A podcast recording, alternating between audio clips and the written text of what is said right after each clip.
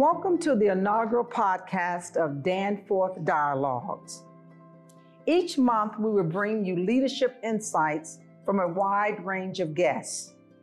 We're going to start our series, though, with insights gleaned as we and others face the most challenging global health crisis in a century the COVID 19 pandemic.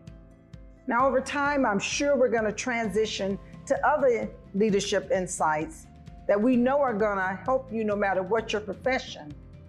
But because of the time and space we continue to find ourselves, we think it is appropriate that we focus first on the lessons learned during the COVID 19 pandemic. We also occasionally will feature longer podcasts, which we will describe as conversations of significance with key leaders from a broad array of backgrounds, including business, government, healthcare, and education. Let me begin with telling you, though, a little bit about Morehouse School of Medicine. So, Morehouse School of Medicine is an independent, freestanding medical school founded in 1975 to educate physicians and other medical professions to work in underserved urban and rural communities that have historically lacked access to quality health care. The medical school was started as a two year institution at Morehouse College, hence why we find ourselves in this historic location, Danforth Chapel. Now, as you may know, Morehouse College is the alma mater of a number of African American men, including my husband, who continue to be models of leadership in our country, including Dr. Martin Luther King Jr., former Atlanta Mayor Maynard Jackson, former political icon Julian Bond, noted actor Samuel L. Jackson, and of course, the founding dean of the Morehouse School of Medicine, the former U.S. Secretary of Health and Human Services, Dr. Louis W. Sullivan. Now, with that kind of legacy, it seemed appropriate for us to return to our roots for our series as we bring you this podcast about leadership in this iconic and historic Danforth Chapel on the Morehouse College campus. Danforth, a small, picturesque chapel tucked away on campus, is the perfect place, really, to host this podcast because of its own unique history. William Danforth, former president of the Ralston Purina Company, provided funds to build 15 Danforth chapels on college campuses from the late 1930s to the mid 1950s. The Morehouse Chapel was built in 1955 and is the only one that resides at a historically black college and university. It's really one of a kind. And this is what inspired us to name our podcast, the Danforth Dialogues. I also must confess I have a personal connection to this chapel because 27 years ago, my daughter was christened here in Danforth Chapel by Dr. Robert Franklin, one of the presidents of Morehouse College. However, I also want to share with you that we are fortunate to have Mr. Terry Walker, Director of Chapel Relations at Morehouse College, and he's going to join us to provide more background on the Danforth Chapel at Morehouse College. Welcome to the podcast, Mr. Walker. Well, thank you so much, Dr. Montgomery Rice. It's a pleasure being with you here, having shared in a faith and, and health summit with That's you. right. Where you spoke with a, a group of pastors mm-hmm. over at the, uh, the chapel library at the Martin Luther King Jr. International Chapel. Mm-hmm. So it's good to be with you as a part of this dialogue. Well, thank you. And so let's start our discussion with William Danforth. Who was he, and why did he make this donation to start this chapel at Morehouse College? Well, in addition to his business acumen, mm-hmm. He, uh, he was a man of sincere and deep faith. And it was that faith that drove him to also provide support for various uh, organizations, philanthropic causes, and that sort of thing.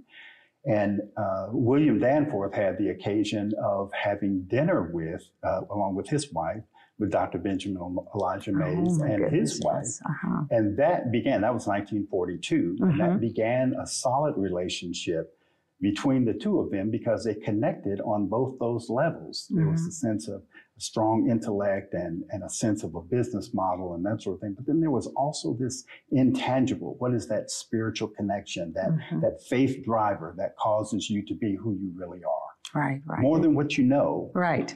Uh, what, what you sense in your spirit as a part of your life. Right. I, I definitely uh, have had the occasion, because I was in college here, I had the occasion to see Dr. Mays. And so when you look at all the leaders across the range of fields that have graduated from Morehouse College, the ones that he touched, what did Dr. Mays do to jumpstart that legacy?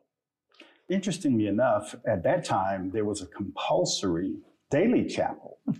and Dr. Mays was generally the speaker for that. Mm-hmm. And he always told the faculty if you meet a student and you see something in their life that's missing, mm-hmm. stop then and insert whatever that is that they need to be their most complete selves. Mm. So mm. that was a part of how he lived, and that was a part of how he taught, that was a part of how he inspired. Mm-hmm. Uh, but one thing, I work with uh, Dr. Lawrence Edward Carter Sr., oh, yes, who is yes, the, uh, the first dean, the founding dean of the Martin Luther King Jr. International Chapel. And as he was coming to become that dean, he discovered that in the Pittsburgh Courier, beginning in 1946, mm-hmm. there were a series of over a thousand articles that were written, most of which related directly to the chapel talks that Dr. Mays had made before the students. Mm-hmm. And one of our most iconic photographs is a photograph of Dr. Mays speaking from the podium. And there's a young student, Dr. Martin Luther King Jr., sitting on the front row, just all ears to hear what Dr. Mays had to say.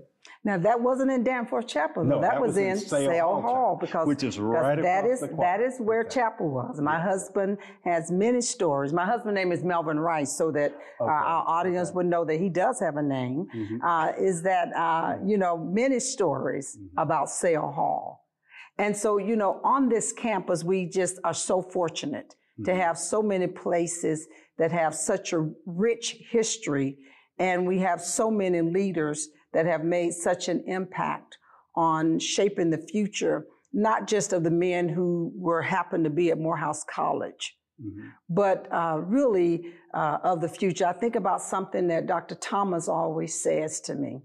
He says, if you go into the cafeteria at Morehouse College at 12 o'clock, that is probably the only place you can go to in this country to see a thousand black men mm-hmm. who are about the business of their business yes. to make a difference and make a change.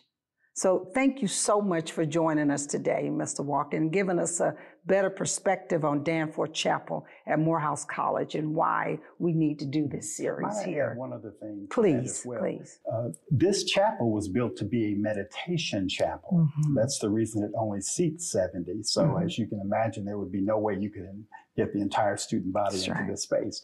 But it is a place that at that time, early on when it was built, students would come and mm-hmm. meditate from time to time. We have a group of students who will come and have a prayer session uh, mm-hmm. from time to time, usually on Thursday evenings. Mm-hmm. So this is still very active. But I want to say one other thing about that relationship with uh, the Danforth family is that when they established the Danforth Foundation, they also made a gift to establish the Benjamin Elijah Mays Chair in psychology. Okay, all right. $250,000 toward that. So that relationship that they had was uh, based on having expected outcomes. What mm-hmm. can we do to improve the quality of the education, both in terms of their, their mind, body, and spirit mm-hmm. at Morehouse College through their support? And uh, a part of uh, Dr. Mays' role is that he's often referred to as both the intellectual and spiritual mentor of Martin Luther King Jr. and that all grew out of some of this same uh, ethos mm-hmm. that provided development, it continues to provide a development for our students. You continue to affirm for me that we are in the right place yes. to have yes. conversations about leadership. There are those who would say the spirit of the ancestors will brood over you. Right. Well, that's why my daughter was Christian here, Yes. and she's a Spelman graduate. So of course, so we keeping it all connected. The, in fact, many Morehouse, uh, uh, Spellhouse, Yes, right. as they describe them, are married here when they really want an intimate setting Mhm. of family and the spirit to unite them together. This is one of the places that they come to Right. that. Again, thank you so much for joining us. Well, us. thank you for having me. It's, All righty. such a pleasure. All right, take care.